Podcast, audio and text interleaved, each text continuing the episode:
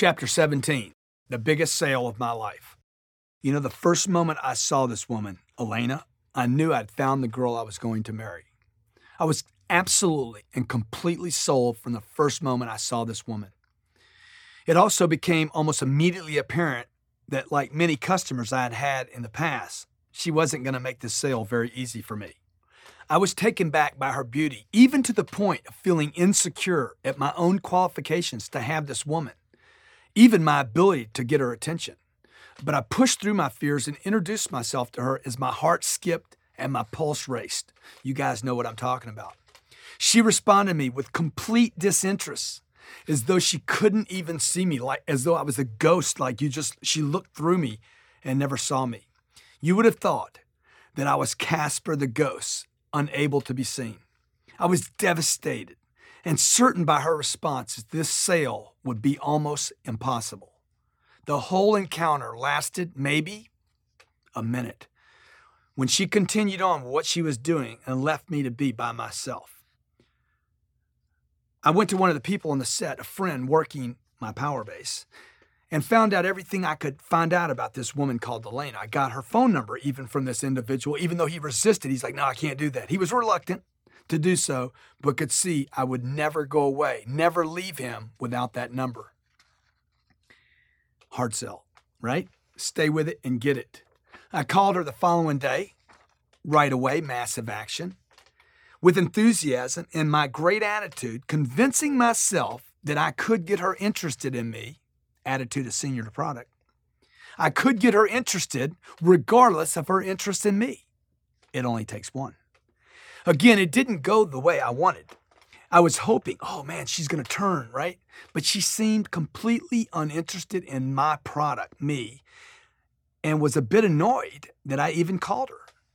I knew I was missing the mark, but was totally convinced that she was the one because I was completely sold on the product. I was unable to really get my communication in with her because I didn't know what she liked. I didn't know what she had interest in. I was getting nowhere so fast, but I just refused to give up. I'm like, the jagged edge. I don't know how to do this. So what? Take action. Looking for some positive support and reassurance, I called my mom and announced that I had met the girl I was going to marry.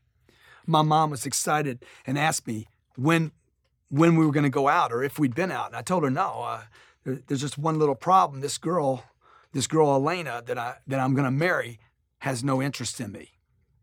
My mom, wanting to protect her son from being hurt, offered her advice in this situation, stating, Grant, it takes two for a relationship. If she doesn't have interest in you, then you can't impose yourself on her.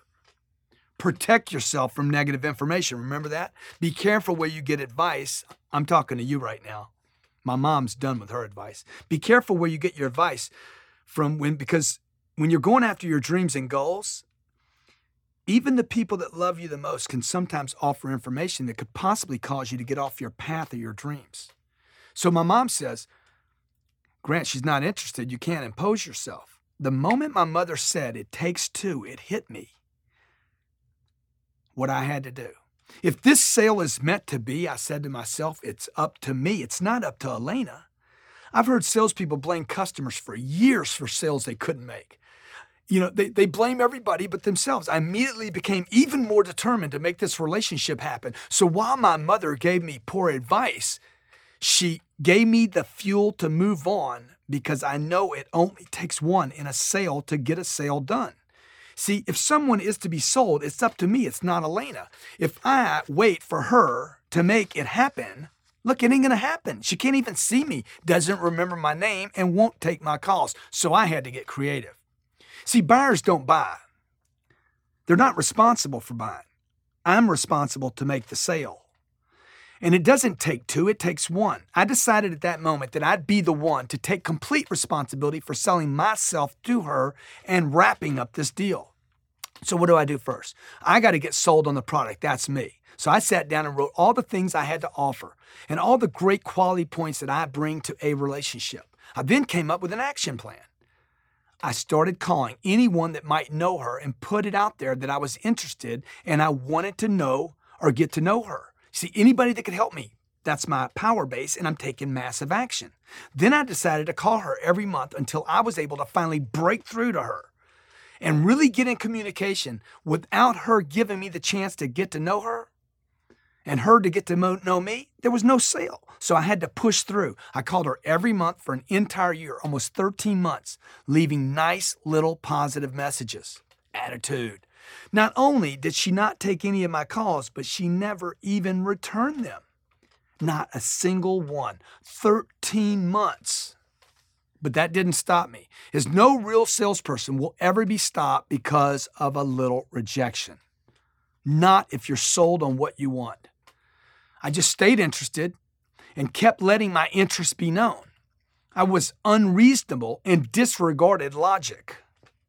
As the phone calls were not getting traction, I continued when necessary to remind myself of the product. Me, I'm good, my mission's good, and it's worth working for. And then I went back to work at my power base. I discovered through persistence that a friend of mine had a friend that was actually a girlfriend of Elena's. I then started to get to know this girlfriend. I'm working a power base. I'm expanding out from my place of power. I told her, look, I'm interested in this girl. I need some updates and I need to know what it's going to take. And, and I'm getting updates and a lack of success. And I'm telling her, and I said, look, put a good word in for me. I'm working the referral base. I'm like, help me out here. Find out what the deal is with this woman and why she wasn't responding. The girl actually told me that Elena had mentioned my name before saying there's this guy that kept calling her and leaving funny messages. She didn't say I was stalking her. She said, Look, the guy keeps calling and leaving funny messages, but I don't have any interest in him. He's not my type. The girlfriend said she told Elena I was really a good guy and that she should go out with me. As the girlfriend told me, I got excited thinking, gee, I'm gonna pull this off. At which point the girlfriend tried to let me down gently, saying, Look, you're not her type. And I'm like, what, what does that mean? Is that a complaint or an objection? I wondered. What, what, what is the objection? I had to pull it out of my girlfriend. I had to get her in communication because I had to know what, what is it I need to handle here? An objection or complaint? What's the problem? I can't solve it if I don't know what it is. Well, I got Elena's girlfriend to tell me because I had to know. See, I was totally committed. She finally told me that Elena had said that I was too short, that she didn't like business type guys and that I just wasn't her type. But those aren't real reasons not to go out with me, I thought. They're just complaints. They're not objections, they're complaints. I was renewed, man. I was like, okay, because I'm sold. I thought, know the difference between a complaint and objection, Grant. These are complaints. While all common sense was telling me to give up on this woman after almost 13 months, I was walking down the street one day and saw this ugly guy with this absolutely drop dead gorgeous woman. And I thought, how did he do that? I didn't know the answer, but I knew it wasn't because he quit. So I decided I wouldn't quit. This was inspiration for me until I at least get an appointment with the girl that I want. I got to sell the product, me, and at least go for the close. So, what do I do? Can't get any traction. She's not interested. We know it's complaints, but she's not paying attention. I don't really know what she likes. Can't make her wrong. That would violate the rule of selling. You got to keep agreeing with her. I can't get her on the phone. How do I even agree with her? So I'm thinking, okay, what, what's first rule of selling? First rule, Grant, what is it? Okay, always, always, always agree. Okay, so I called her. I left another message on her recorder, probably the, I don't know, 13th, 14th. Hey, Elena, this is Grant. As you probably know, I've been bugging Erica about you. Look, I don't want you to think I'm a stalker or anything. I'm not. I'm just a guy that's really interested in you. And I have no intention of giving up until you give me a chance. By the way, just an update I'm growing. You see, I kept my calls always upbeat, positive. I never make the individual wrong. One day I was asking a buddy of mine about this girl, Elena. She didn't call me back even after that great classic call. I thought that was Slay the Dragon, baby, but it wasn't. So one day I'm asking a buddy of mine, hey man, do you know this girl, Elena? Whom he had also been trying to date. He told me, oh, she's not interested in a relationship. She's more interested in the guns and her career as an actress. And I'm thinking to myself, guns? Okay, I knew she was an actress. I didn't know about the guns. He's actually given me reasons why she wasn't much of a catch. He's trying to talk me out of pursuing her. Why? Because he can't close the deal. Weak puppy that he is. I then pursued this information regarding the shooting. I'm like, she likes to shoot. And I found out that she was one of the top 10 women clay shooters in the state of California and that shooting was her passion. I left this guy and I go home and I booked the LA Gun Club, renting the shooting range, hired the best coach in Los Angeles for the following Saturday. I then called Elaine up. That's commitment, by the way. I then called Elaine up and I left another message because she never took my phone calls. And it hits her recorder telling her I booked, uh, I don't think it was the LA Country uh, uh, Shooting Club. It was, I forget the name of it right now, but I called the, the gun club in LA. I booked it. I leave this message. I booked the gun club in LA. I have Dan Reeves, the best trainer in Los Angeles. I have all the weapons we need and all the ammo for all morning. This is finding out what people are interested in, not what I'm interested in, what she's interested in. 51 seconds later, promise you, she didn't make it to 60 seconds. She called me back for the first time. We had our first real encounter that Saturday, and we got married a year later. Look, my wife was the toughest sale I've ever made, and I can tell you it was worth every second.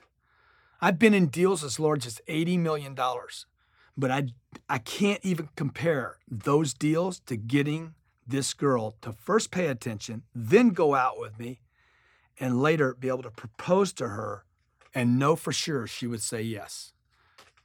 My wife will tell you today that I saw us long before she did, and that my conviction and complete knowingness of us as a couple was very, very difficult for her to resist. She will not say that I opposed or pressured or stalked her.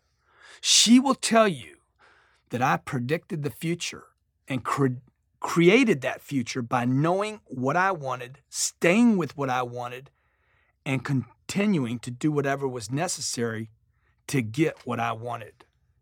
My wife would not say I sold her in some negative context, but rather that I showed love and interest for her and continued to put it out there, regardless of her response to me. Give, give, give. Remember that?